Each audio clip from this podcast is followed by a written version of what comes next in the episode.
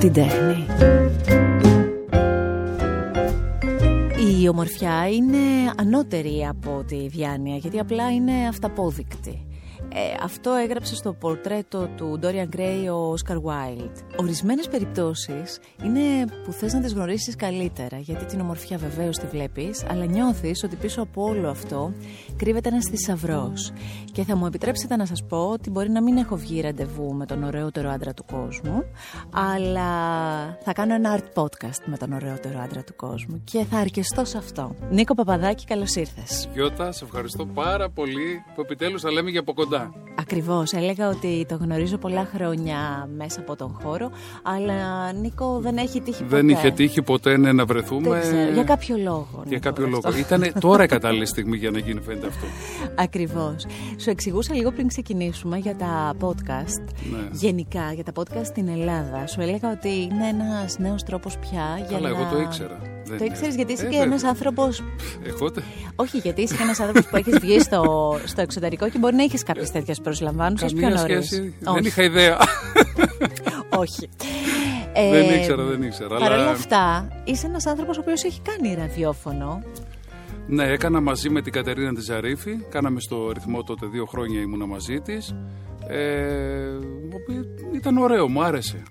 Αυτό σημαίνει λοιπόν ότι για να το ξεκινήσω έτσι, ότι είσαι ένας άνθρωπος που έχει χιούμορ. Γιατί μου μιλάς για συγκεκριμένη εκπομπή και συγκεκριμένη συμπαρουσιάστρια Καλά, αγαπημένη. με, με την Κατερίνα, ναι, είναι ψυχοθεραπεία. Δηλαδή, εγώ το χαρακτήρισα όλο αυτό το διάστημα γιατί ήμασταν κάθε μέρα μαζί τρεις ώρες, δύο χρόνια. Ε, ψυχοθεραπεία. Ναι. Δηλαδή, είναι ένα πλάσμα που ε, δεν χρειάστηκε ποτέ. ε, γι' αυτό λέω ότι ήταν καθημερινό τρίωρο. Δεν χρειάστηκε ποτέ, και είναι αλήθεια αυτό που σου λέω, ε, να πούμε κάτι, να συνονοηθούμε. Ναι. Με μία ματιά ξέραμε τι θα πούμε. Δηλαδή έπιανε ο ένας μία κίνηση του άλλου, ε, πλάκες που κάναμε, ξέρεις αυτά, ε, αμέσως ε, ταιριάξαμε, κολλήσαμε πάρα Έτσι πολύ. δεν είναι και η χημεία. Γενικά με τους ανθρώπους αυτό είναι η χημεία. Ναι, ναι, ναι, ναι. Δεν υπάρχει πάντα. Δεν δηλαδή υπάρχει, δεν όχι. το έχουμε πάντα. Και εντάξει, λογικό είναι, δεν ταιριάζουμε όλους τους ανθρώπους ε, και διάθεση καλή να υπάρχει και μια χαρά άνθρωποι να είναι μπορεί κάποια πράγματα να μην μας ταιριάζουν οπότε απομακρυνόμαστε χωρίς να υπάρχει λόγος. Λοιπόν, όσο σε βλέπω, θέλω να πω το εξής. Αυτό που λέμε για τους άντρες από την Κρήτη, που λένε ότι έχουν μία λεβεντοσύνη, έτσι, τους βλέπεις και είναι. Το έχεις αυτό. Ναι, δηλαδή δεν είσαι το ο καταλαβαίνω κρητικός. αυτό. Θα αρχίσεις να μου λες τα δεν τα καταλαβαίνω. Έχω παρακολουθήσει διάφορες να συνεντεύξεις κάνω. σου. δεν το Ε, καταλαβαίνω. Οκ.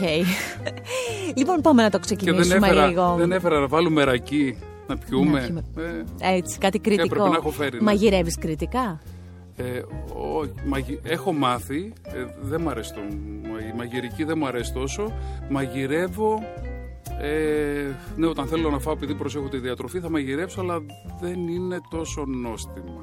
Μμμ, Είναι λίγο- ενώ η κριτική είναι γενικά λίγο η κουζίνα άνοστα. είναι πολύ νόστιμη. Είναι, είναι καταπληκτική, απλά εγώ επίτηδες αφαιρώ υλικά ε, για να πάρω την τροφή, θέλω την τροφή όχι, όχι τόσο το νόστιμο, δεν, δεν, δεν με πειράζει, δεν, δεν με πειράζει αυτό καθόλου. Μισό λεπτάκι, τώρα θα με κάνεις να σε ρωτήσω κάτι άλλο. Η νοστιμιά στη ζωή δεν είναι...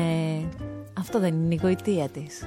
Ναι, απλά επειδή πρέπει να προσέξουμε το σώμα και κάποια πράγματα που μπορούν να μπουν στα φαγητά δεν είναι υποχρεωτικό να γίνουν. Δηλαδή, ας πούμε, εγώ ας πούμε, το λάδι όταν μαγειρεύω μπορεί να το βάλω στο τέλος να είναι ομό. Θα κάνω κάτι, ένα φαγητό. Κατσαρόλα. Δεν θα μπει καθόλου λάδι. Θα μπει στο πιάτο. Αυτό ναι, μεν ε, δεν είναι τόσο νόστιμο γιατί δεν είναι μαγειρεμένο το λάδι, αλλά είναι το λάδι στη μορφή που πρέπει να μου δώσει αυτά που θέλω, τα συστατικά. Δεν το έχω τόσο με τη γεύση, δεν με πειράζει. Εμένα μου αρέσουν αυτά τα φαγητά. Αλλά όταν θα βρεθώ όμως σε τραπέζι ή αν θα με καλέσει εσύ που θα μαγειρεύσει. το φας. Καταπληκτικά θα φάω. Ωραία, ωραία. Ε, μ, πειθαρχία. Ναι. Πάμε να το ξεκινήσουμε λοιπόν. Ω παιδί ήσουν ένα πειθαρχημένο παιδί. Μεγάλωσε στο Ρέθυμνο της Κρήτης, Ναι. σωστά; Ναι, Για στο- βάλε λίγο έτσι, δώσε μας κάποιες εικόνες. Στο Ρέθυμνο, νότια. ρε- Στο Ρέθυμνο, Ρέθυμνο, σε ναι. ένα χωριό, Σελιά λέγεται, ε, όπου δεν νομίζω να ήμουν πειθαρχημένο μικρός. Μάλλον λίγο. Ατίθασο παιδί; Τι θα σου ήμουνα, ναι, ναι. Έχεις αδέρφια; Έχω δύο αδέρφια. Μεγαλύτερα; Ο αδερφός μου μεγαλύτερος, αδερφή μου μικρότερη. Ε, είναι Κρήτη, τους αρέσει πολύ Κρήτη, δεν, δεν θέλουν να φύγουν από την Κρήτη. Εγώ είμαι ο μοναδικός από την οικογένεια που ήθελε να ταξιδέψει, να βγει, να γνωρίσει τον κόσμο. Δηλαδή, πάντα από παιδάκι έλεγα ότι αυτό που θέλω να κάνω στη ζωή μου είναι ταξίδια. Και όταν έκανα αυτά τα ταξίδια, δεν έκανα ταξίδια σε μεγάλες πόλεις να δω πώς είναι. Ήθελα μέρη που έχει περάσει ένας πολιτισμός, έχει αφήσει κάτι ή μέρη που έχουν να μου δώσουν κάτι σε σχέση... Θέλεις να τα εξερευνήσεις; ναι, ναι, ναι, ναι, ναι. Με, το, με το αρχαίο. Όχι τόσο σύγχρονες πόλεις. Θέλω το αρχαίο λίγο. Αυτό ήταν ένας λόγος που σε οδήγησε σε πολύ νεαρή ηλικία να πας στο πολεμικό ναυτικό; Ναι.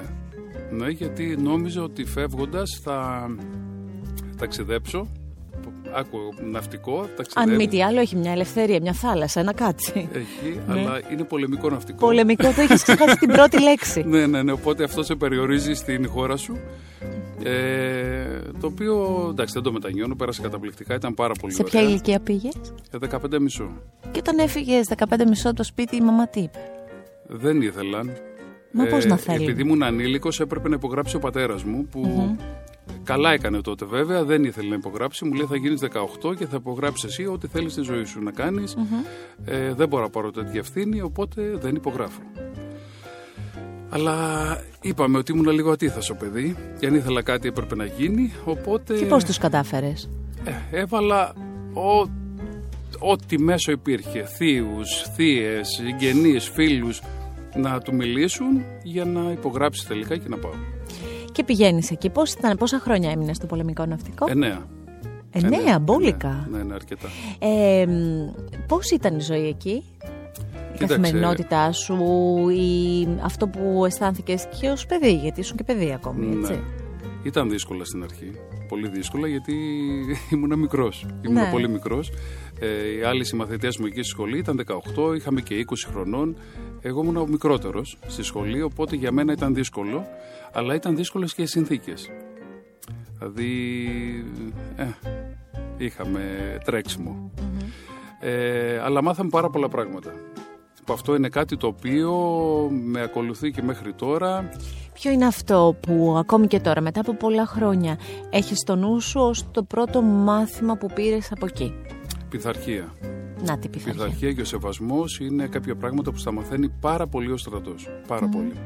Δηλαδή πρέπει να πειθαρχήσει κάποια πράγματα, να βάζει πρόγραμμα και ο σεβασμός ε, απέναντι στους άλλους. Γιατί βλέπαμε ότι συνεχώς έρχονται και φεύγουν άνθρωποι, αυτοί που κάνουν τη θητεία τους, οπότε βλέπεις και πώς ε, είναι ένα μάθημα ολόκληρο. Ε, ναι. πώς αντιμετωπίζεις ε, τη ζωή τους ανθρώπους και βλέπεις και αυτούς που έρχονται, ε, καταλαβαίνεις από πού έρχονται και τι κουβαλάνε. Αν έπρεπε να βάλεις ένα τραγούδι για να ντύσει την περίοδο εκείνη που ήσουν 15, 17, 18, άντε 20 και ήσουν μέσα εκεί. Θυμάσαι τον εαυτό σου να ακούει κάτι και να είναι εκείνης της περίοδου; Ελληνικό, ξένο. Θα σου πω ότι μου έρχεται στο μυαλό αυτό, έτσι. Αυτό, ναι. αυτό θέλω. Ήμασταν στον πόρο στη σχολή. Ναι. Εκεί ήταν η σχολή.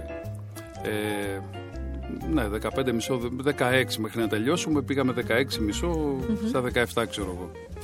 Ε, ένα τραγούδι που μας είχε μείνει γιατί δίπλα ήταν μια ταβέρνα ακριβώς από τη σχολη και ακούγαμε συνέχεια, συνέχεια. Κάναμε και ήταν και η Σκοπιά και η τάξη μου εμένα που κάναμε τα μαθήματα ήταν εκεί στη γωνία οπότε ακούγαμε τη, τη μουσική.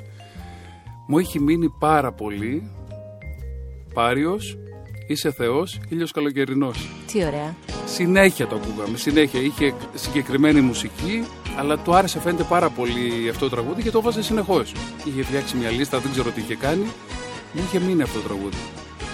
Δηλαδή τώρα που το είπες έτσι σαν εικόνα μου ήρθε, πήγα πίσω, ότι κάνω σκοπιά εκεί στη γωνία, ε, η ταβέρνα δίπλα και ακούμε αυτό το τραγούδι. Δυστυχώς σε θέλω σαν τέλος, είσαι Θεός, ήλιος καλοκαιρινός και δυστυχώς σε θέλω σαν τέλος, είσαι Θεός, Ήλιος καλοκαιρινός και δυστυχώς σε θέλω σαν τρένο Και κάπου εκεί κάποιο ρέθισμα προφανώς έρχεται και εσύ αποφασίζεις να ασχοληθείς με το modeling.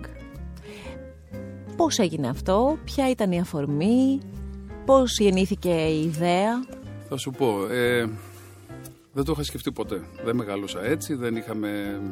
Ε, δηλαδή μικρός δεν είχαμε ούτε τηλεόραση στο σπίτι. Ε, δεν, δεν ήμουνα, δεν είχα εξοικείωση, δεν, δεν τα ήξερα εγώ αυτά. Άρα δεν κυνηγούσα τα φώτα. Όχι. Μα, ε, το, γιατί κάνω μία παρένθεση. Ε, αν ρωτήσω σημερινά παιδιά, σημερινούς νέους, θα πούνε θέλω να γίνω μοντέλο ή παρουσιαστής. Γιατί έχει φώτα, γιατί είναι προβεβλημένο. Ναι, και γιατί ίσως από παιδάκια ε, το έχουν δει πάρα πολύ. Ναι, αυτό. Ναι. Εμείς, έχουν πάρει αυτά τα ε, ρεθίσματα. Ναι. Εμεί δεν, δεν ξέραμε τότε. Δηλαδή, σε ένα χωριό τώρα στην Κρήτη, που να, δεν, δεν τα γνωρίζαμε όλα αυτά. Okay. Απλά με, με σταματούσαν στον δρόμο και σε κλαμπ που έβγαινα τότε που ήμουν στο πολυμικρό ναυτικό και μου έβαζαν την ιδέα σιγά σιγά. Ξέρω, «Ε, συγγνώμη, φίλε, είσαι μοντέλο, θέλεις να ναι, γίνεις. Ναι. Λέω, τι είναι αυτά τώρα σε μένα, τι λέτε. Καμία σχέση, ευχαριστώ, γεια σας. Αλλά κάτι κατάλαβες. Κάτι κατάλαβες ότι υπάρχει, ας πούμε. Ε, πες, πες, πες, πες, λέω. Mm-hmm. Μήπως κάτι βλέπουν που δεν το βλέπω εγώ. Ξέρω εγώ τι να πω. Ναι. Κάπως έτσι. Ε, άρχισε να μου μπαίνει η ιδέα, ναι, ναι. Και τι έκανες, ποια ήταν τα βήματα τότε; Ε, επειδή ήθελα να δω τι είναι όλος αυτός ο χώρος όταν, ε, γιατί τότε ήμουνα λίγο Αθήνα μετά πήρα μετάθεση Κρήτη γύρισα Αθήνα. Όταν γύρισα Αθήνα ήμουνα πιο μεγάλος πια ε, άρχισα να παρατηρώ λίγο το χώρο πριν να ασχοληθώ να δω τι γίνεται, τι είναι αυτό που λένε ε, ποια μοντέλα ήταν τότε. Ποια μοντέλα ήταν τότε που, που είδες και κάτι μέσα σου Κοίταξε, θυμάμαι, ήταν ο Μάνος ο Μελετίου, ε, η Βίκη Κουλιανού, είχε βγει ο Φώτης με το Μάνο, Φώτης ο Γενιώτης, ναι. Αυτά τα μοντέλα ήταν τότε, δηλαδή ενώ είμαστε πολύ κοντά με το Μάνο και το Φώτη, αυτοί είχαν ξεκινήσει πιο νωρίς. ο Μάνος ο Μελετίου ε, ήταν πιο πριν. Οπότε άρχισα να, να βλέπω λίγο το. και κάποια άλλα μοντέλα τώρα μπορεί ναι. να μην θυμάμαι. Μπορεί να θυμάμαι τον Ερίκο Πετιλόν, εγώ, ας ε, πούμε, που πρέπει να είχε προηγηθεί. Ναι, ναι, ναι, ναι. Ήταν πριν. Ναι. Ήταν πριν. Οπότε ε, άρχισα να παρατηρώ έξω, πια να τους βλέπω, τι κάνουν, πώς mm-hmm. είναι έτσι γενικά, για να παρακολουθώ λίγο τι συμβαίνει, τι γίνεται στη μόδα. Ε, χωρίς όμως εγώ δεν είχα ασχοληθεί καθόλου. Mm-hmm. Ε, και ένα βράδυ σε ένα κλαμπ ε, συνάντησα τη Μέρτη Δρακοπούλου. Η οποία ήταν η μάνατζερ των μοντέλων τότε, είχε γραφείο μοντέλων. Ήταν, ναι, ήταν τότε δύο τα δυνατά γραφεία. Ε, το μόντελ Σουάν που το είχε η Μέρη Δρακοπούλου και το Αζάνος που το είχε η Αντιγονή Ε, και με ρώτησε αν θέλω να ασχοληθώ, αν είμαι μοντέλο. Εγώ δεν τη γνώρισα κιόλας στην αρχή και δεν έδωσα πολύ σημασία. Και επειδή ήρθε ξανά και ξανά μου λέει θα μου απαντήσεις Λέω, άσε με τώρα, λέω, ήρθα να περάσω καλά και εσύ με ρωτάς. Λέω εδώ πέρα τώρα. Δε... Μου λέει με Μέρη Δρακοπούλου. Άμα αν το έχω ακούσει το όνομα, ναι. γιατί σου λέει είχα ψάξει να δω τι γίνεται. Ναι. Λέω, συγγνώμη, λέω, δεν σας γνώρισα. Και έτσι αρχίσαμε μια συνεργασία. Πήγα μετά και στην ε, Αντιγόνη τη Δέλειου στο Αζάνς. Ε, άλλαξε Ε, και άρχισα να κάνω κάποια βήματα έτσι, σε αυτό το χώρο. Με έστελνα σε κάποια casting και Το είχες πάρει μέσα σου σοβαρά ή έλεγες, OK, όσο κρατήσει. Ε, όχι, το είχα δει καθαρά ότι παίρνω, βγάζω ένα πέρα από το στρατό. Κάποια ε, χρήματα. Ναι, έξτρα χαρτζηλίκι. Ναι. Γιατί όχι; Okay. Ε, έτσι το είχα δει καθαρά και μόνο έτσι. Μόνο έτσι. Και κάποια στιγμή οδηγείσαι στο, στην πρόκληση του να πας σε έναν πολύ μεγάλο διαγωνισμό.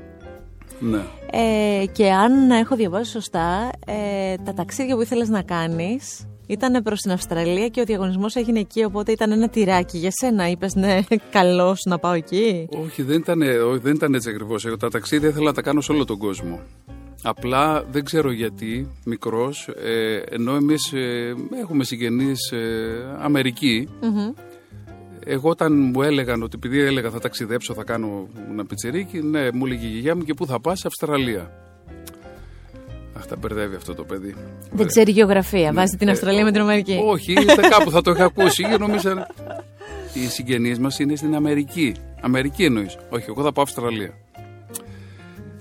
Το αφήνανε. Ναι. Μετά ξέρω εγώ. Και πού θα πας, Νίκο, Αυστραλία. Αμερική, βρε, όχι, άστινα. Αμερική θα πας. Αφού εκείνοι οι συγγενείς μας. Ναι, εγώ θα πάω στην Αυστραλία. Και κάπως όταν έγινε έτσι ο διαγωνισμός Το βρήκες καρμικό, ε. ε. Λέω, Αυστραλία, λέω κάτι μου θυμίζει τώρα αυτό. Θυμήθηκα όλο αυτό με τη γιαγιά μου και λέω, όπα, τι έγινε εδώ. Ε, και πηγαίνεις. Ναι. Εντάξει. Φτάνεις εκεί και αρχίζει. Πόσο καιρό έμεινες στην Αυστραλία; Ε, στην Αυστραλία συνολικά πρέπει να έμεινα ε, ένα μήνα και κάτι. Νομίζω ναι, γιατί μετά ήθελα. Ενάμιση, ένα, ένα μήνα. Ε, ένα μήνα, δέκα μέρες, γιατί ήμουν και Σιγκαπούρη μετά. Ε, ήθελαν και Έλληνες να με δουν, οπότε έμεινα λίγο μαζί τους ε, στο Σίδνεϊ. Ε, ο διαγωνισμός ήταν γύρω στις 20-25 μέρες. 5 μέρες Σίδνεϊ και 10 μέρες ε, Σιγκαπούρη. Αν έπρεπε να σου ζητήσω μία λέξη μόνο για να χαρακτηρίσεις εκείνο το διάστημα. Το διάστημα του διαγωνισμού, του, του μεγάλου αποτελέσματος για σένα, ενός νέου κεφαλαίου που άνοιξε; Ναι, ήταν έτσι ακριβώς. Ήταν κάτι καινούριο και άνοιξε κάτι άλλο στη, στη ζωή μου, αλλά δεν κατάλαβα τι έγινε. Εγώ πήγα διακοπές, εγώ το είδα σαν ένα ταξίδι. Λέω τόσο μακριά δεν υπάρχει περίπτωση να πάω. Ε, είναι όλα προστατευμένα, πληρωμένα, θα με προσέξουν αφού είναι οι άνθρωποι του διαγωνισμού. Πήγαινα δε στην Αυστραλία. Όταν έμαθα, γίνανε και όλα αυτά και είδα και τη Σιγκαπούρη, λέω ακόμα καλύτερα. Μου άρεσε πάρα πολύ. Αλλά σαν ταξίδι το είδα. Δεν περίμενα εγώ κάτι. Είναι πολύ ωραίος ο τρόπος που το λες και τα μάτια σου δείχνουν και αλήθεια και αυτό μάλλον σε έχει κρατήσει και τόσο προσγειωμένο και γι' αυτό και έχεις και διάρκεια γιατί αυτά τα αστέρια που είναι πολύ λαμπερά και καμιά φορά κάνουν παπ και σβήνουν χάνονται. Αυτό είναι. Ε, μα έτσι, έτσι μα έγινε. Τι να σου πω κάτι άλλο; Έτσι, λοιπόν, έγινε. Και γυρνάς στην Ελλάδα και πια είσαι ο ωραιότερος άντρας στον κόσμο. Θέλω να μου πεις. σε τι ηλικία, Νίκο, πια αυτό; Αυτό έγινε, ήμουνα 23. Ωραία. Έχω τις εξής ερωτήσεις. Θέλω να μου πεις αρχικά ε, η οικογένειά σου. Η αντίδραση της οικογένειας. Από το αποτέλεσμα και μετά. Ωραιότερο. Γυρνάω στην Ελλάδα και είμαι ο ωραιότερος άντρας στον κόσμο. Με κυνηγάνε τα περιοδικά. Είναι μία περίοδος πάνω κάτω που κι εγώ ας πούμε, ξεκινούσα αυτά, κάτι θυμάμαι. Οπότε θυμάμαι ότι κάθε εβδομάδα πρέπει να έχεις τρία εξώφυλλα. Πες μου, δεν ξέρω πόσα shows ήταν και μια άλλη εποχή πολύ έτσι για, για εσάς τα μοντέλα, τα μεγάλα μοντέλα. Ήταν λαμπερή εποχή. Αντιδράσεις. Οικογένεια πρώτα. Ε, η οικογένεια, όταν τους ενημέρωσα ότι βγήκα πρώτος, εντάξει δεν το πιστεύανε. Ε, χαρήκανε πολύ φυσικά, ε, επόμενο ήταν. Ε, Φοβήθηκαν λίγο; Όχι, τι να φοβηθούν.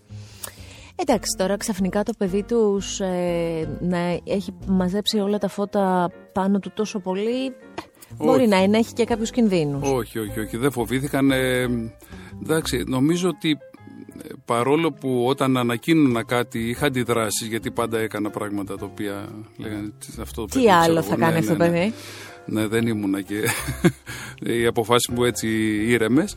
Ε, νομίζω ότι μου είχαν εμπιστοσύνη ότι μπορώ να τα καταφέρω και σε στιγμές που ε, εγώ μπορεί να ανησυχούσα και επειδή δεν ήξερα για το χώρο μπορεί κάποια πράγματα να με ενοχλούσαν οτιδήποτε με ερεμίουσε κάπως η οικογένεια και αυτό το χαιρόμουν ότι έχω πίσω μια οικογένεια που με ερεμεί σε αυτό το ναι. κομματι Ε, το χαιρόμουν. Οι φίλοι, οι παρέες; Ε, το, το χάρηκαν και εκείνοι πάρα πολύ και οι φίλοι μου και οι συνάδελφοι στο πολεμικό ναυτικό γιατί τότε ήμουν ακόμα στο Ήσουν πολεμικό ακόμη, ναυτικό. Ε; Ναι, ναι. Και πότε σταμάτησες από εκεί, ε, ε, μετά φαντάζομαι. Δύο χρόνια μετά. Α, έμεινες και δύο χρόνια εκεί, ε; Ναι. Ε, Καλά, το έκανα παράλληλα, ήταν παράλληλα. Δηλαδή, όταν πήγα στην Αυστραλία, υποτίθεται πήρα μια άδεια να δω συγγενείς μου. Τι να πω, τι πάω για διαγωνισμό. και όταν γύρισα και γίναν όλα αυτά και ερχόντουσαν τα σήματα τότε, αχ Παναγία μου.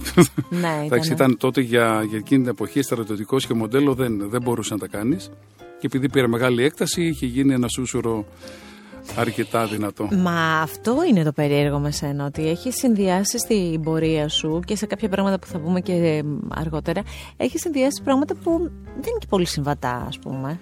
Ναι. Ναι, ωραία. Έχει, ναι, ναι. έχει τη γοητεία του. Ωραίο, δεν είναι αυτό όμως. Έχει γοητεία μεγάλη. Ναι, δεν, δεν μπορεί να τη ζωή. Άκου, εσύ σίγουρα δεν ξέρω για τους ανθρώπους που είναι τριγύρω σου πώς είναι, αλλά εσύ σίγουρα, ναι, αν μη τι άλλο, μπορείς να γράψεις ένα βιβλίο και να πεις, ας πούμε, και να έχει διαφορετικό κεφάλαιο. Εντελώς διαφορετικό το ένα από το άλλο όμως, όχι αστεία. Εντάξει, έχω κάνει πολλές αλλαγές, δεν φοβάμαι το άγνωστο, ρισκάρω, αυτά τα κάνω. Όλη αυτή η σιγουριά στον εαυτό σου, γιατί βαθιά μέσα σου υπάρχει μια σιγουριά ότι πάμε να, να πειραματιστούμε σε αυτό και να πειθαρχήσουμε και να τα καταφέρουμε. Από πού πηγάζει, είσαι ένας άνθρωπος που έχεις ψάξει τον εαυτό σου, ή εκείνη την περίοδο που ήταν μια περίοδος με πολλά φώτα. Έκανες ψυχοθεραπεία, διάβασες πολύ, βρήκες ισορροπίες κάπως αλλιώς; Δεν ξέρω τι να σου πω, δεν ξέρω. Εγώ όταν ήθελα κάτι πάρα πολύ γινόταν. Αυτό το, το έχω. Όταν θέλω κάτι πάρα πολύ θα το πετύχω. Δεν υπάρχει περίπτωση. Ε, τώρα όχι, τότε δεν, δεν είχα ασχοληθεί. Πέρα του ότι πάντα πρόσεχα την διατροφή μου και τον εαυτό μου, ναι, γιατί έχω κάνει και σεμινάρια να προσπαθήσω να καταλάβω τον εαυτό μου και κάποια πράγματα.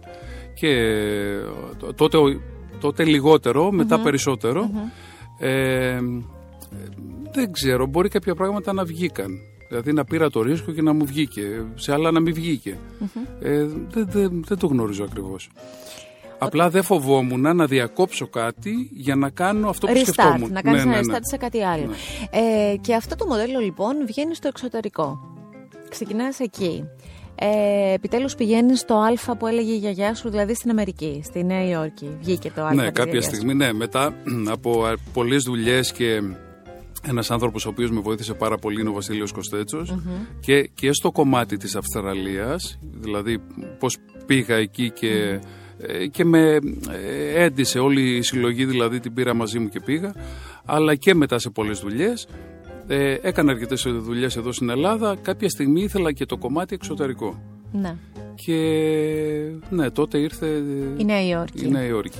Είσαι λοιπόν στη Νέα Υόρκη και θέλω να μου πεις πώς είναι ένας ε, Έλληνας ο οποίος είναι στα, στα πρώτα του μεγάλα βήματα, βέβαια έχει και τον τίτλο από πίσω πηγαίνει στη Νέα Υόρκη και αρχίζει να ζει την πραγματικότητα εκεί, του modeling εκεί. Mm-hmm. Πώς ήταν όλο αυτό για σένα; Τελείως διαφορετική δουλειά στη Νέα Υόρκη. Διαφορετικά τα πράγματα ε, ε, από τη διαχείριση του χρόνου, ε, από το πόσο πολύτιμος είναι ο χρόνος και πρέπει να πληρώνεσαι γι' αυτό, από το πόσο γρήγορα πληρώνεσαι απίστευτα γρήγορα. Ένα διαφορετικό επαγγελματικό πλαίσιο. Ναι, ναι, ναι, ναι, ναι Εντυπωσιακό για σένα, φανταζόμαι. Όποιος και να βρισκόταν από το χαοτικό στο πιο ε, τυπικό. Γιατί, γιατί είναι οργανωμένο. Είναι, είναι, ε, εκεί ο χρόνος επειδή είναι χρήμα ε, πληρώνεσαι για το χρόνο.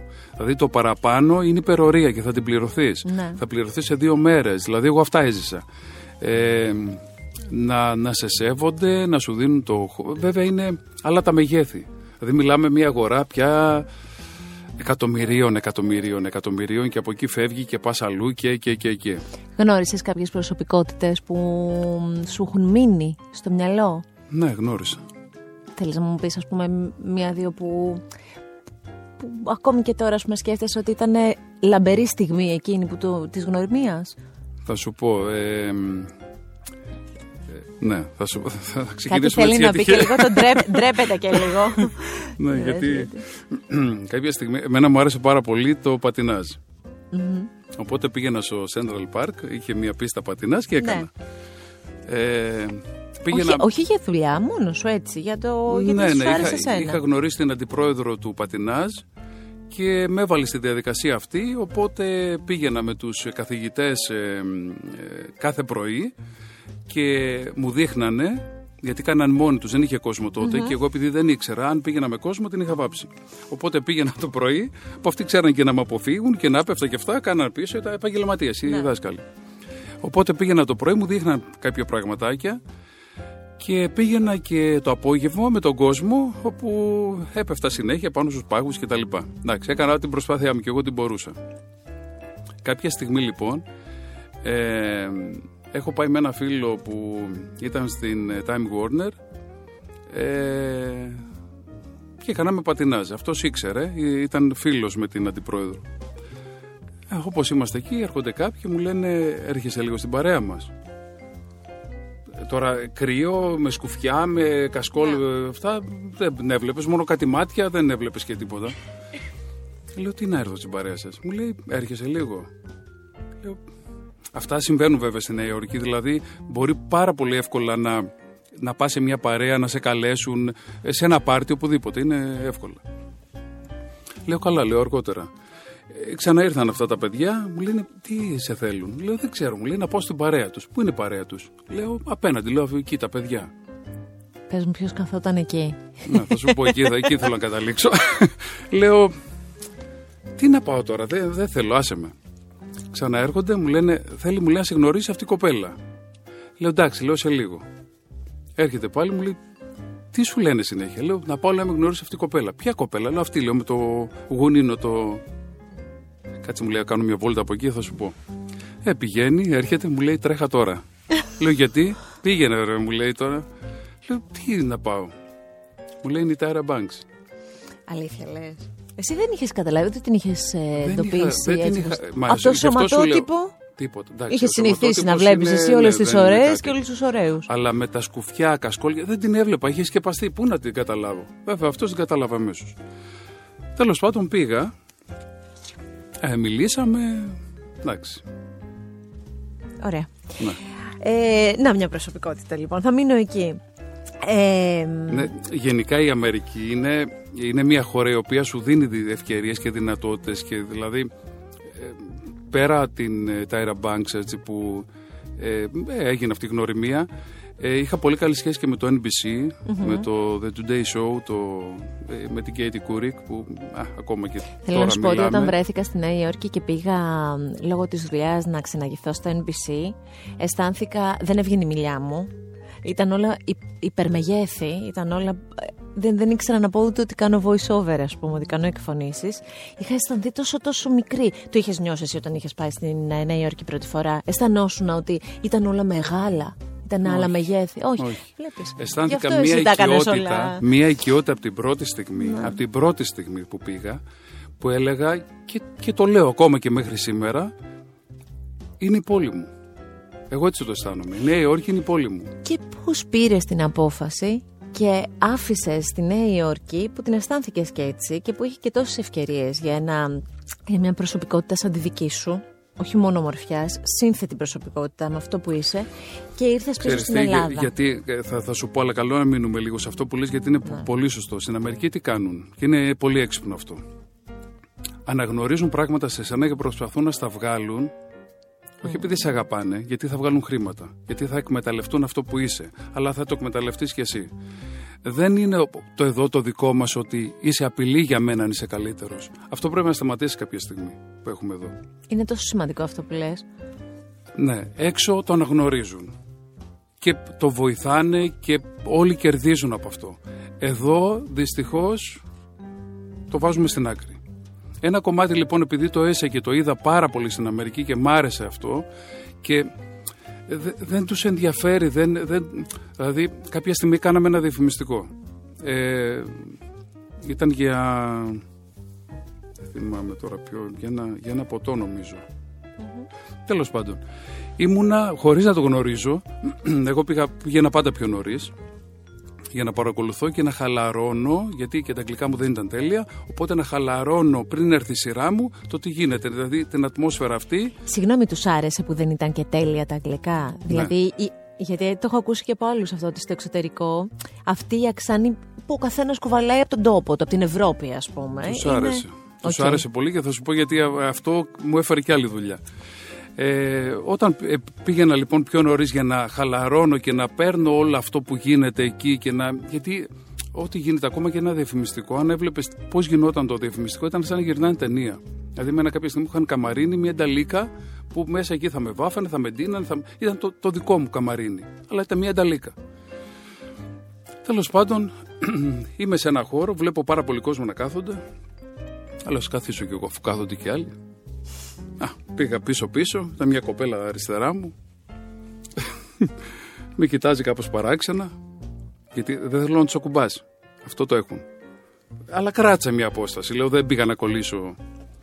Ε, μετά από λίγο μου λέει τι κάνεις εδώ; Λέω, κοιτάζω το monitor. Είχαν ένα monitor, ήταν γύρω στα 15-20 άτομα, κοιτάζαν. Ε, κοιτάζω, λέω κι εγώ. Μου λέει, γιατί δεν έχεις κάποια δουλειά; Λέω, εσείς δεν έχετε δουλειά. Ήμουν και λίγο στην πλάκα όμως όλα αυτά. Μου λέει, αυτή είναι η δουλειά μας. Ε, λέω και εμένα αυτή είναι η δουλειά μου. Δεν μου δίνει σημασία. Μου λέει, ε, μπορείς να φύγεις; Τι κάνεις; Λέω μετά την κοπέλα, γιατί θα- ήμασταν ένα ζευγάρι το διαφημιστικό. Λέω μετά την κοπέλα είναι τα γυρίσματα τα δικά μου. Λέω εγώ είμαι ο άντρας της. στο σενάριο. Ο πρωταγωνιστής, ας το πούμε και έτσι, ρε παιδάκι. Μου Ναι, παίζω κι εγώ. Εντάξει, ναι. Ναι. Α, μου λέει εσύ είσαι, α, μου λέει συγγνώμη, οκ, μου λέει κάθισε. Λέω ευχαριστώ. Λέω τι κάνετε εσύ εδώ, λέει, γιατί καθόσαστε τόση ώρα και κοιτάτε το monitor; Λέω εντάξει, το διάλειμμα τελείωσε, έλα φύγετε. Τέλος πάντων, με τα πολλά ήταν η υπεύθυνη η μισή από τη μαμά εταιρεία και η μισή από τη διαφημιστική και παρακολουθούσαν τα γυρίσματα που ήταν, Ναι. γινόταν μέσα. Οπότε επειδή είχαμε εμείς αυτή την επαφή και γνωριστήκαμε και κάναμε πλάκα, όταν ήταν η σειρά μου, εγώ ήξερα ότι κοιτώντας την κάμερα πίσω μου, με κοιτάνε 20 άτομα. Ναι. Και τους είχα γνωρίσει πριν, γιατί κάναμε λίγο πλάκα. Οπότε στο σκηνοθέτη, εκείνη τη στιγμή που σοβαρά ο άνθρωπος έλεγε Νίκο, θέλω να κάνεις αυτό, αυτό, αυτό, εγώ κοιτώντας την κάμερα, τους έκανα κάποια άλλα σχέδια που γελάγανε. Αυτή μέσα του. Ναι, και έλεγε ο σκηνοθέτης, Τι γελάνε, τι έχουν πάθει; Ε, ησυχία, παρακαλώ, δεν. Ναι, ναι. Άντε πάλι εγώ, χωρίς να ξέρει ότι εγώ εκείνη τη στιγμή τους κάνω. Και ήταν ένα παιχνίδι δικό μας. Αυτό όλο, η οικειότητα και το παιχνίδι και και και, τέλος πάντων γυρίστηκε μια χαρά όλο. Θέλω να σπικάζει. Και με ειδοποιεί το γραφείο ότι το σπικάζ πρέπει να το κάνω εγώ. Λέω, δεν υπάρχει περίπτωση. Τα αγγλικά μου είναι χάλια. Λέω, εγώ θα κάνω σπικάζ. δεν- Λέω, δεν το κάνω. Τους έκανε η προσωπικότητά σου όμως. Η απάντηση που πήραμε από τη μαμά εταιρεία, δηλαδή ήταν πολύ ωραίο, έτσι, το χάρηκα, είναι να του πείτε ότι δεν δεχόμαστε όχι. Θα το κάνει αυτός. Ναι. Και χάρηκα γιατί εκείνη τη στιγμή είδανε κάτι άλλο, ξέρω εγώ. Είχαμε μία σύνδεση, κάτι... Δηλαδή, ε, αυτό είναι, αυτό είναι Αμερική. Αυτό που έχεις πει λοιπόν είναι πολύ σημαντικό. Ουσιαστικά είναι, μου έδωσες μια απάντηση σε ερώτηση που ήθελα να κάνω τις διαφορές του εξωτερικού και της Ελλάδας σε αυτό το επίπεδο. Ε, έχω ξανακούσει ότι οι ευκαιρίες είναι πολλές, αλλά τώρα ήσουν πολύ συγκεκριμένος και μου αρέσει πάρα πολύ αυτό. Ε, Εγώ βέβαια έκανα και κάτι άλλο. Συγγνώμη, Γιώτα. όχι. Έβαζα, το δικό μας είναι λίγο ατίθασο. Δεν έχει κανόνες. Είμαστε λίγο, εκεί είναι όλα By the book. by the όλα. book που λένε, ναι. Ναι. Όλα είναι, προγραμματίζονται και θα γίνουν όταν πρέπει. Εγώ επειδή έβαζα το ελληνικό, το δικό μας είναι έλα πήγαινε, μίλησε, κάνε, πάρ τηλέφωνο τώρα και... Δεν τους άρεσε αυτό, γιατί έπαιρνα ε, κάποιες ε, έτσι, ε, αποφάσεις το πώς θα κάνω και πρωτοβουλίες. Μου λέγανε Νίκο, αυτό δεν γίνεται εδώ. Μην το κάνεις. Ε, λέω καλά εντάξει, δεν θα το κάνω, συγγνώμη. Το έκανα. Σου είπαμε χθες να μην το κάνεις. Ναι, ναι, ναι, ναι, αλλά δεν το έκανα όμως, δεν θα... Δηλαδή, ε, βλέπανε ότι. Τέλος πάντων, είμαι αυτό που σου λέω ότι δεν είμαι Welcome to και. Greece. Μετά τους καλούσε στην Ελλάδα για καλοκαίρι για να καταλάβουν ότι εμείς έτσι λειτουργούμε. Το ξέρουν ότι έτσι είμαστε. Ε, απλά το δικό μας το ελληνικό σε συνδυασμό με το δικό τους το πολύ τυπικό είναι ένας ωραίος συνδυασμός. Δεν ξεπερνούσα βέβαια τα όρια. Ναι. Σε καλό μας βγήκε πάντα, ευτυχώς. Ευτυχώς δεν είχαμε κάτι. Αλλά είναι μια χώρα που αγαπάω. Γυρνάς Ελλάδα. Μετά από όλο αυτό που έχεις ζήσει λοιπόν και από ένα πλαίσιο επαγγελματικό που με κάποιον τρόπο σου τέριαξε. Πάρα πολύ. Πάρα πολύ. Τι γίνεται όταν γυρνάς Ελλάδα; Και γιατί Ε, μένεις στην Ελλάδα και δεν φεύγεις; Δεν ξέρεις τώρα η ζωή πώς θα φαίνει, δεν ξέρω τι, τι να πω. Δεν, εγώ γύρισα ε, κάθε καλοκαίρι ερχόμουν για διακοπές. Τον Αύγουστο ήμουν εδώ. Εκείνο το καλοκαίρι μου προτείναν την εκπομπή ε, το lifestyle στο Alter και έμεινα. Και έτσι μπαίνει σιγά σιγά και στο χώρο της Έμεινα τηλεόρασης. βέβαια, ναι, έμεινα ε, με σκοπό, δηλαδή έλεγα θα το κάνω μια χρονιά και θα ξαναγυρίσω. Και πήρε Ε, πόσες με- χρονιές τελικά; Έμεινα, δεν έφυγα ποτέ. Ο- Ενώ πόσες χρονιές στο lifestyle; Α, 7. Αυτά. Αυτά. Αλλάζοντας και πολύ ωραίες ε, συμπαρουσιάστριες, θυμάμαι. Ε, και ξεκινάς στο χώρο της τηλεόρασης. Ναι. Άλλο restart τώρα. Ναι, καινούριο για μένα. Αποκαλεσμένος Ναι. ε, να έχω εκπομπή δικιά μου. Αυτό πάλι μέσα σου πώς ήταν. Ε, έκανε πολύ υπομονή η Σοφία Ισιδέρη. και πολύ υπομονή η Σοφία Ισιδέρη και καμιά φορά έκανε υπομονή η Σοφία Ισιδέρη. Κατάλαβα. Για να μπορέσει όλο αυτό να. Ε, ναι, να λυθώ. να εντάξει, λυθεί. γιατί είναι διαφορετικό όταν είσαι καλεσμένος. Δεν έχεις ευθύνη. Είναι εντάξει. σου Όπως κάνουν το πάει, ερωτήσεις, όπως το ναι, πάει ο Και δημοσιογράφος. απαντάς και ναι. Όταν πια έχεις δικιά σου εκπομπή, πρέπει είναι άλλος ο ρόλος σου. Οπότε στην αρχή ήταν άγνωστο για μένα. Ε, δεν είχα αυτή την εμπειρία. Όμως η παρουσίαση πήγε καλά. Γιατί Ναι, μετά ναι, μπήκες ναι. και σε άλλη εκπομπή και μάλιστα ζωντανή εκπομπή. Ναι, ναι. Που είναι, Το- θέλει αντανακλαστικά, θέλει ατάκα, θέλει σε εκτεθειμένος αλλιώς. Το ζωντανό μου αρέσει πάρα πολύ και αυτό το είχα από διάφορες εκδηλώσεις που γινόταν κατά καιρούς που έκανα. Δηλαδή, κάποια στιγμή που παρουσίασα το Γαλλικό Φεστιβάλ Κινηματογράφου, ή τα βραβεία Βότε Ποτέ που είναι όλα αυτά είναι ζωντανά εκείνη τη στιγμή. Ναι. Δηλαδή. Μ' αρέσουν πάρα πολύ. Το ζωντανό μου αρέσει.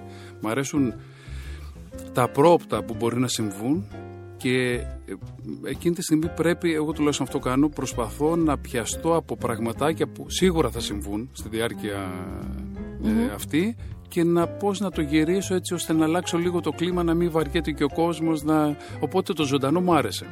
Και όταν έγινε πρόταση για το πρωινό του Μέγκα τότε, ε, το χάρηκα πολύ. Η υποκριτική, το κομμάτι της υποκριτικής πώς μπήκε; Γιατί έχεις παίξει σε σύριαλ. Ναι, Και μάλιστα σε σύριαλ με μεγάλη τηλεθέαση. Όπως α, το σύριαλ του Μέγκα που ήσουν Ναι, η ώρα η καλή. ναι. Του Πάνο Μαραντίδη. Ε, κοίταξε, είχα κάνει κάποια guest. Δηλαδή, είχα κάνει το πρώτο μου guest. που πρώτη ήταν ε, στην Ταντά. Ε, Πάλι στο Μέγκα. Στο Μέγκα, ναι. Ε, Το, το- εντάξει, το, το ήταν- πρώτο guest, έχεις να θυμηθείς κάτι από όλα αυτά, από τα γυρίσματα ας πούμε των, α, στα σύριαλ; Ε, Πώς μάθαινες τους ρόλους σου, πώς ήταν οι υπόλοιποι ηθοποιοί απέναντί σου; δεν είχα κάποιο πρόβλημα. Εντάξει, ένα guest, ε, αυτό ήταν ένα guest, ε, δηλαδή με την Ταντά και μου φερθήκαν και πάρα πολύ ωραία. Έτσι, επειδή είχαμε και ένα φλερτ, υποτίθεται σεναριακά, με την Μαρία Τηλεκάκη, ήταν και πολύ ωραία, δηλαδή και με βοήθησε και ήταν ε, πο- πολύ ωραία εμπειρία. Δεν έχω, δηλαδή ήταν πολύ όμορφο. Ε, αλλά μετά είχα την πρόταση, δηλαδή μετά έγινε αυτό με την ε, ώρα την καλή, που δεν ξέραμε πώς θα πάει στην αρχή. Δηλαδή μου το είπε ο Πάνος ο Μαραντίδης, ε, σκέφτομαι να κάνω αυτό το ρόλο. Ε, ουσιαστικά ε, ήμουνα στο πολεμικό ναυτικό, οπότε ξαναφόρησα τη στολή μετά από τόσα χρόνια. Ήταν λίγο εκεί όλο αυτό. Ε, ναι, το θέμα στολή και πολεμικό ναυτικό, ναι. ναι, ναι. Έμενε το θέμα της υποκριτικής. ναι, έμεινε αυτό. Εντάξει, καλά τα πήγα, δεν μπορώ να πω. Ε, έμεινα 1,5 χρόνο τελικά. Θέλω λοιπόν σιγά σιγά Και η από Ζέτα όλη- με βοήθησε και πολύ. Η Ζέτα Δούκα, ήμασταν Ναι. ζευγάρι. Ναι, ναι, ναι, ναι, ναι. ε, σ- στο σύριαλ. Ε, με βοήθησε πολύ. Πάρα πολύ. Και η Μπέση Μάλφα, δηλαδή πολλές Μα φορές μου γιατί έκανε να, μην, μάθημα. γιατί να μην βοηθήσουν λοιπόν έναν άνθρωπο, αυτό ήθελα να πω, ότι ερχόμαστε σιγά σιγά στο σήμερα, δηλαδή μια πορεία που οδηγεί κάπου. Γιατί να μην βοηθήσεις έναν άνθρωπο ο οποίος είναι καλοπροαίρετος, έχει χιούμορ, ε, δεν έχει μείνει ποτέ στο αυταπόδεικτο που λέγαμε στο ξεκίνημα, στην ομορφιά του και μ, βγάζεις και μια γλυκύτητα και ηρεμία που γιατί να μην βοηθήσεις έναν άνθρωπο να κάνει τα βήματά του. Ναι, ξέρω εγώ τι να σου πω. Σε όποιες κακές συμπεριφορές, πώς απαντάς συνήθως; Γιατί δεν γίνεται να, ο- σε όλη αυτή την πορεία ο άνθρωπος που περιγράφω να μην είχε εμπόδια ή τρικλοποδιές; Υπήρχαν από όλα. Αυτός ο κόσμος έχει από όλα και η ζωή έχει. Ε, κοίταξε, προσπαθώ, με επηρεάζουν. η αλήθεια. Ναι. Προσπαθώ να μην με επηρεάζουν τόσο, αλλά με επηρεάζουν. Ε, δεν έχω κακία, δεν κρατάω κακία. Ε, προς- τι να σου πω τώρα, δηλαδή αδιαφορώ μετά. Το αφήνω να περάσει. Ίσως θα έπρεπε να στέκομαι λίγο παραπάνω και να μην τα ξεχνάω. Γιατί εγώ τα ξεχνάω και πρέπει κάποιος να μου τα θυμίζει. Μην είσαι τόσο διαχειτικός και αυτό σου έχει γίνει, σου έχουν κάνει. Ναι, και να μαζεύομαι. Γιατί ναι, αλλά λόγω- όταν συμβαίνει αυτό, μαζεύουμε και λίγη τοξικότητα μέσα μας. Ενώ εσύ το διώχνεις. Ε, ναι, δεν, δεν μπορώ να. Δηλαδή κάπου δικαιολογώ ε, όταν συμβαίνει κάτι τέτοιο, θα δικαιολογήσω κιόλας. Έλα μωρέ, εντάξει είναι η αρχή, έλα δεν ξέρει, έλα έχει αγωνία, έλα τώρα ξεκινάει, άστο δεν βαριέσαι. Τώρα όμως ποιος την πατάει; σε πιθανές προτάσεις από τον ίδιο χώρο. Γιατί ε, φαντάζομαι τώρα σε επίπεδο modeling κάνεις επιλεκτικά κάποια πράγματα. Δηλαδή κάποια διαφημιστικά, κάποια. Καλά, Ναι, ναι. δεν το λέω. Αλλά αν έρθει μία πρόταση είτε από ένα σύριαλ είτε από μία παρουσίαση, από, σε κομμάτι παρουσίασης. Ε, ε, τώρα ο Νίκος Παπαδάκης δεν θα είναι κάπως αλλιώς, δεν θα έχει την εμπειρία κάποια πράγματα να τα διαχειριστεί αλλιώς; Ναι, σίγουρα. Αλλάζουμε. Αλλήμον αν μένουμε το ίδιο. Αλλάζουμε. Δεν είμαστε κάθε χρονιά που περνάει, κάθε μήνα, μπορεί και κάθε μέρα, αλλάζουμε. Οι εμπειρίες αυτές που μας συμβαίνουν, καλές κακές, μας αλλαζουν Και συνήθως μας αλλάζουν τα άσχημα. Και στα καλά, καλά είμαστε. Τα άσχημα είναι που θα, θα πάμε λίγο μέσα. Μικρές μας φαλιάρες της ζωής και θα που σκεφτούμε. πρέπει να Ναι, τις ναι, ναι, ναι, δεχτούμε. ναι. Ε, Όταν, έρχονται, όταν έρθουν λοιπόν αυτά θα καθίσω, θα σκεφτώ, θα συζητήσω αν είναι κάτι το οποίο μου αρέσει, μπορώ να προσφέρω, είναι, ναι, θα το κάνω. Αν είναι κάτι το οποίο νιώσω ότι δεν μπορώ, δεν θα το κάνω. Η αγιογραφία για την οποία έχω διαβάσει ότι είναι το χαλαρωτικό σου, ότι ξεφεύγεις, ότι πας έναν, ε, ξεφεύγεις λίγο από τον κόσμο τον, το δικό μας και είσαι λίγο σε μια άλλη διάσταση.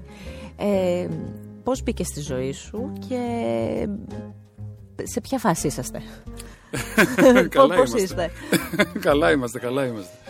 Εμένα η οικογένειά μου είναι όλοι ιερείς. Ήταν όλοι ιερείς. όλοι οι παππούδες μου ήταν ιερείς. Είχαμε πάρα πολλούς. Πάρα πολλούς και σπουδαίους ανθρώπους που έκαναν και έργο.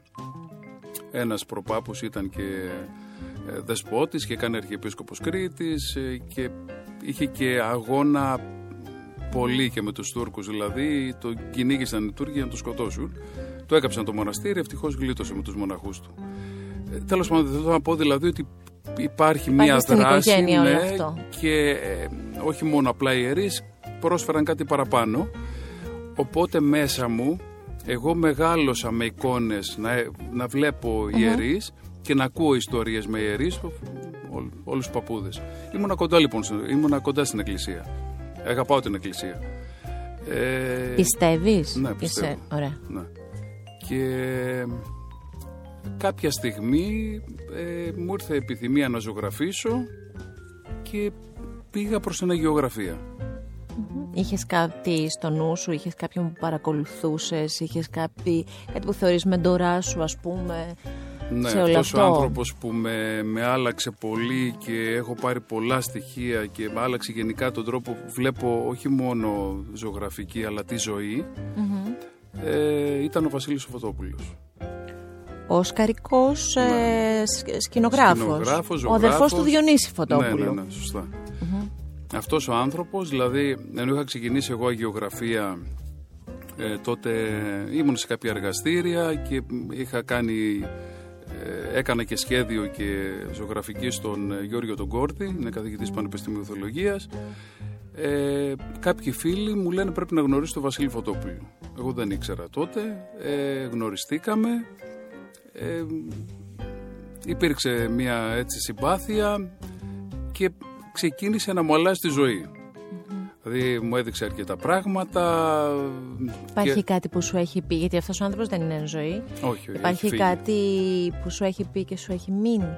Κάποια ρίση δική του έτσι που την έχεις σαν φάρο στη ζωή σου; Δεν σου λέγε κάτι, απλά έβλεπες, έβλεπες πώς είναι. Δηλαδή ε, για μένα ο Βασίλης Οτόπουλος ε, ήταν ο πιο γενναιόδωρος άνθρωπος που υπήρξε ποτέ. Και δεν, το, δεν είναι γενναιόδωρος για να μην... Δεν ήταν απέναντί μου. Γενικά. Γενικά προς τους mm. ανθρώπους. Μπορεί να... Ε, γιατί τώρα θα με ακούσουν κάποιοι που το γνωρίζουν και θα πούν ότι μπορεί να ήταν ε, λίγο κλειστός και να μην σε δεχόταν τόσο. Δηλαδή δεν ήταν και... Αλλά όταν όμως κέρδισε την εμπιστοσύνη του ήταν γενναιόδωρος ε, Ήταν πολύ γενναιόδωρος και ήταν γενναιόδωρος και με τους φίλους σου. Δηλαδή αν κάποιον το, ήταν, το θεωρούσε φίλο του, ε, αυτόματα οι φίλοι του, δεν το έψαχνε, ήταν ναι. γενναιόδωρος με όλους. Ε, το άρεσε να μοιράζει τη ζωγραφική του. Εγώ τον παρακολουθούσα πολύ στο πώς ε, διάβαζε τα βιβλία, πώς, πώς φερόταν, δηλαδή τι ποιότητα είχε αυτός ο άνθρωπος και φυσικά χάρη στον ε, Βασίλη Φωτόπουλο γνώρισα και άλλους σπουδαίους ζωγράφους και έκανα παρέα μαζί τους και μου άρεσε πάρα πολύ. Δηλαδή κάποια στιγμή τρώγαμε σχεδόν κάθε μεσημέρι με τον Μόραλι. Οπότε δηλαδή το θεωρώ... Τι πρίκα αυτά, είναι αυτή. Ναι, πρίκα αυτά είναι. τα κομμάτια της ζωής μου τα θεωρώ πάρα πολύ σημαντικά. Πάρα πολύ σημαντικά.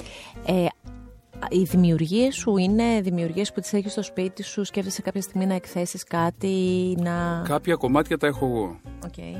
Ε, κάποια δεν είναι στα χέρια μου, όχι. Ε, δεν ξέρω τι θα κάνω στο μέλλον, θα δούμε.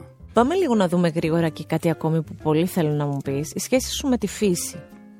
Ε, έχω διαβάσει ότι ασχολείσαι με πολλά σπόρ, ότι το αγαπημένο σου είναι οι καταδύσεις. Ναι, μου αρέσει ε, πολύ υπάρχει, βρίσκεις ένα κομμάτι ηρεμίας σου κοντά στη φύση; Ναι, ναι.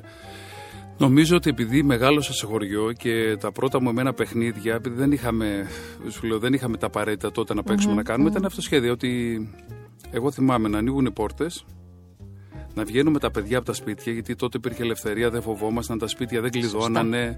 Όλα τα σπίτια ήταν δικά μας. Δηλαδή θα μπαίνα σε ένα άλλο σπίτι, θεία πεινάου, έπαιρνα κάτι από την κουζίνα, Τι έφευγα. ωραία, ωραία, Νίκο, αυτό. Ε, όλα, όλα τα παιδιά ήμασταν, δηλαδή όλο το χωριό μια οικογένεια.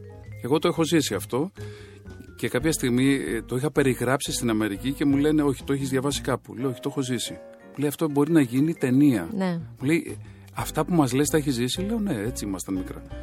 Οπότε Και ξέρεις, αυτό είναι περίεργο όταν το ακούν, γιατί είσαι ένας νέος άνθρωπος. Δεν είσαι ένας άνθρωπος που είναι 80 χρονών και διηγείται το τότε. Είσαι ένας νέος άνθρωπος, αλλά δεν, αυτό που δεν μπορούν να καταλάβουν είναι αυτό το χωριό της Κρήτης που εκεί ήταν έτσι. Καταλαβες. δεν, δεν το ξέραν γιατί ε, επειδή στην Αμερική έτυχε. Ε, τέλος πάντων, είχε- ήταν και αστείο λίγο. Α, Τώρα, ε, κάποια στιγμή μου λέει ένας φίλος, ε, Πώς πισίνε είχατε, Νίκο, στο σπίτι; Μμμ. Λέω, εδώ θα γελάσουμε πολύ. Είχαμε ένα πηγάδι και βγάζαμε το νερό. Λέω, μία. Μμ. Εσείς, ε, μου λέει, ε, πέντε. Α, γιατί πέντε, λέω, μία δεν σας κάνει. Ε, ναι, εντάξει, υπήρχε μεγάλη, υπήρχε εσωτερική, υπήρχαν πιο μικρές, ε, εντάξει, πολλά χρήματα οι γονείς του παιδιού. Λέω, ωραία. Λέω, εμείς μία, αλλά μεγάλη. Ε, μου λέει, πόσο μεγάλη; Λέω, μεγάλη, ουφ, τεράστια. Τι να σου πω, λέω, να κάθομαι στη μία μεριά, δεν βλέπω που τελειώνει. Λέει, δεν υπάρχει τέτοια πισίνα. Λέω, υπάρχει, η δικιά μας. Και γιατί την κάνετε τόσο μεγάλη, συνεχίζει αυτός να πιστεύει. ναι, ναι, ναι.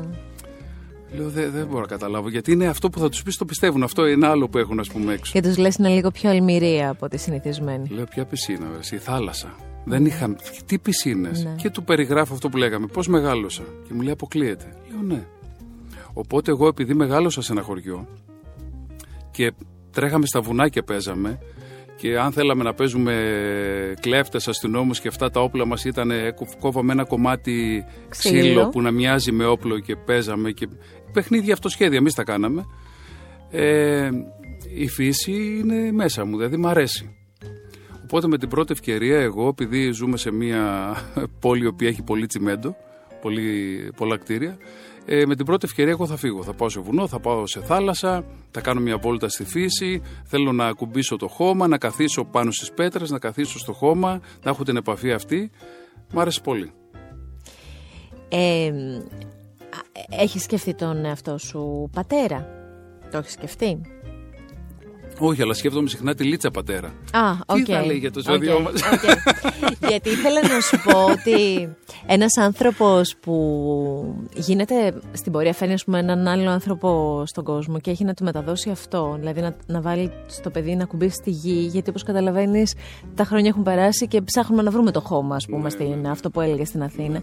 Έχει να του περάσει του παιδιού τέτοια μηνύματα που θα, σε λίγο δεν θα είναι μόνο σπάνια στην Αμερική, θα είναι σπάνια και εδώ. Μην νομίζεις. Ναι, δεν ξέρω αν ήμουν καλός, οπότε δεν το έχω σκεφτεί. Δεν μου είχε έρθει έτσι. επιθυμ- Μάλλον μια φορά μου ήρθε επιθυμία. Δεν έγινε. Ε, Όπως ήρθε, έφυγε. Και δεν, ξα... δεν ξανάρθε. Εντάξει, είσαι Ξέρεις γενικά τι, ένας νο- απρόβλεπτος νομίζω- άνθρωπος όμως, Ναι. οπότε δεν το ξέρεις αυτό. Ε, νομίζω ότι δεν είναι απαραίτητο ότι όλοι οι άνθρωποι πρέπει να ακολουθήσουμε τα πρέπει της Συμφωνώ. κοινωνίας. Συμφωνώ. Άστο, είναι τι θέλουμε. Συμφωνώ. Αν δηλαδή κάποιος θέλει να κάνει οικογένεια, είναι σκοπός του και αυτά, ναι, να το κάνει μαζί του και αν έκανε οικογένεια, εγώ θα ήθελα και πάρα πολλά παιδιά. Πάρα πολλά παιδιά. Είναι, το θεωρώ ότι είναι ευλογία και είναι πολύ ωραίο. Ε, αν όμως νιώθεις ότι δεν μπορείς, δεν για χύψη λόγους, αυτά, μην το κάνεις, δεν υπάρχει λόγος. Όλοι έχουμε θέση. Σε αυτόν τον κόσμο. Οι Απόλυτα. πάντες. Συμφωνώ. Απόλυτα.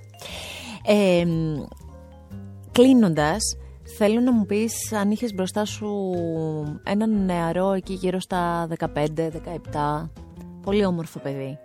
Με όνειρα, με πείσμα, με ωραία προσωπικότητα, καλλιεργημένο. Ε, όσο μπορείς να είσαι στα 17, αλλά και με διάθεση να καλλιεργηθείς στο μέλλον. Ε, και σου έλεγε ότι θα ήθελα να ακολουθήσω το δρόμο σου, δηλαδή να γίνω, να ασχοληθώ με το modeling τώρα. Μμμ. Τι θα του έλεγες, τι συμβουλές θα του έδινες; να ακολουθήσει το δικό του δρόμο. Όχι το δικό μου. Καλό, θα, κοίταξε, θα τον άκουγα γιατί πολλοί έρχονται, δηλαδή και παιδιά και γονείς έρχονται και μου, με- μου ζητάνε τη γνώμη μου ξέρω, για τα παιδιά τους. Ε, και τα στέλνω σε γραφεία. Ε, να τους δουν και να πω και πέρα καλό είναι να είναι κοντά στα παιδιά οι γονείς. Καλό είναι να ακούν τα παιδιά να βοηθάνε στα όνειρα αυτά που θέλουν Των τα παιδιά. παιδιών ναι, και όχι τα δικά τους. Όχι τα δικά τους, γιατί συνήθως τι κάνουμε, ό,τι δεν έχουμε κάνει, το προβάλλουμε στο παιδάκι μας και πάμε. Και σου λέει το παιδί, μα δεν το θέλω αυτό, αυτό, αυτό. Όχι, το παιδί τι θέλει και με τι είναι ευχαριστημένο. Και να το στηρίζουμε. Μμμ. Και στα λάθη μας; Μαθαίνουμε από τα λάθη. Τα λάθη θα γίνουν. Πρέπει να. Κοίταξε, τα θώα τα λάθη και αυτά που δεν έχουν κίνδυνο να αφήνουμε τα παιδιά να τα κάνουν. Έτσι θα μάθουν. Αν ζουν συνεχώς σε ένα προστατευμένο περιβάλλον, τους κάνουμε κακό. Η κοινωνία αργότερα, όταν θα φύγουν από εμάς, τώρα λες και με γονιούς, αλλά τέλος Ναι. πάντων, όταν θα φύγουν από εμάς, ε, δεν είναι τόσο. Δεν θα, είναι σκληρή. Επομένως, αν το έχεις μάθει ότι, ωραία, έγινε αυτό, δεν πειράζει και τι έγινε; Αλλά άστο. Δηλαδή, η, αυτό το έχει πολύ ελληνική οικογένεια. Καλό, αλλά και κακό. Ναι. Ε, προστατεύει τόσο πολύ τα παιδιά και είναι για πάντα παιδιά και 50 να φτάσει και 60 γονιός θα σε βλέπει σαν παιδί και δεν σε αφήνει να πάρεις ανάσα και πρωτοβουλίες και να κάνεις τα λάθη σου. Όταν λοιπόν είναι τα λάθη χωρίς κίνδυνο να τα αφήνουμε να τα κάνουν γιατί μαθαίνουν. Και βασικά να ακολουθούν τα δικά τους όνειρα. Θα ήθελα πάρα πολύ να επιλέξεις ένα τραγούδι. Αχ, Το ξέρω, θα τραγούδι... γίνει αυτό. Ποιο τραγούδι; Το τραγούδι που θα βάζεις εσύ έτσι για τη ζωή σου, το αγαπημένο σου, αυτό που είναι εσύ μέσα σου. Δεν χρειάζεται να πεις γιατί και ο καθένας ό,τι θέλει. Ε, κάτσε να βρούμε το τραγούδι πρώτα. Δεν, δεν ξέρω. Τι τραγούδι; Θα ήταν ένα ροκ τραγούδι, θα ήταν Όχι, ένα όχι. ελληνικό τραγούδι, θα ήταν μελωδικό. Τι θα ήταν; Ε, τώρα μου ήρθε να μ' αγαπάς όσο μπορείς να μ' αγαπάς. Α, είναι του Σιδηρόπουλου. Αυτό. Ναι. Αυτό μου ήρθε. Ωραία. Αυτό. Λοιπόν, Το να με μ' αγαπάς. αυτό, με αυτό θα κλείσουμε. Θέλω να σου πω ότι με έχεις εντυπωσιάσει ε, και το εννοώ γιατί αυτή η καλοσύνη βγαίνει στα μάτια και ξεπερνάει την ομορφιά. Και αυτό για μένα τουλάχιστον, για τις δικές μου αξίες, είναι πολύ σημαντικό.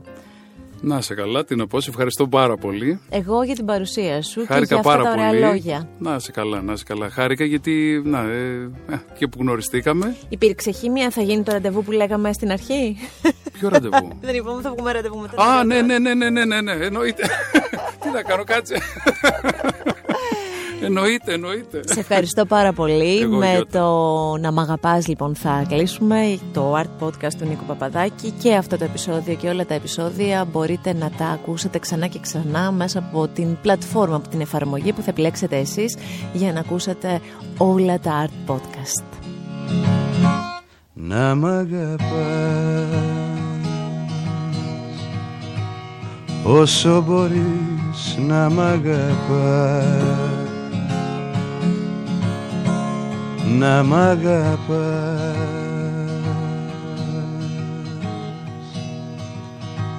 όσο μπορείς να μ' αγαπάς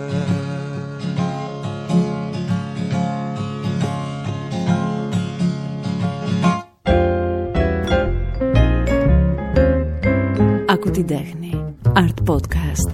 Με τη Γιώτα Τσιμπρικίδου.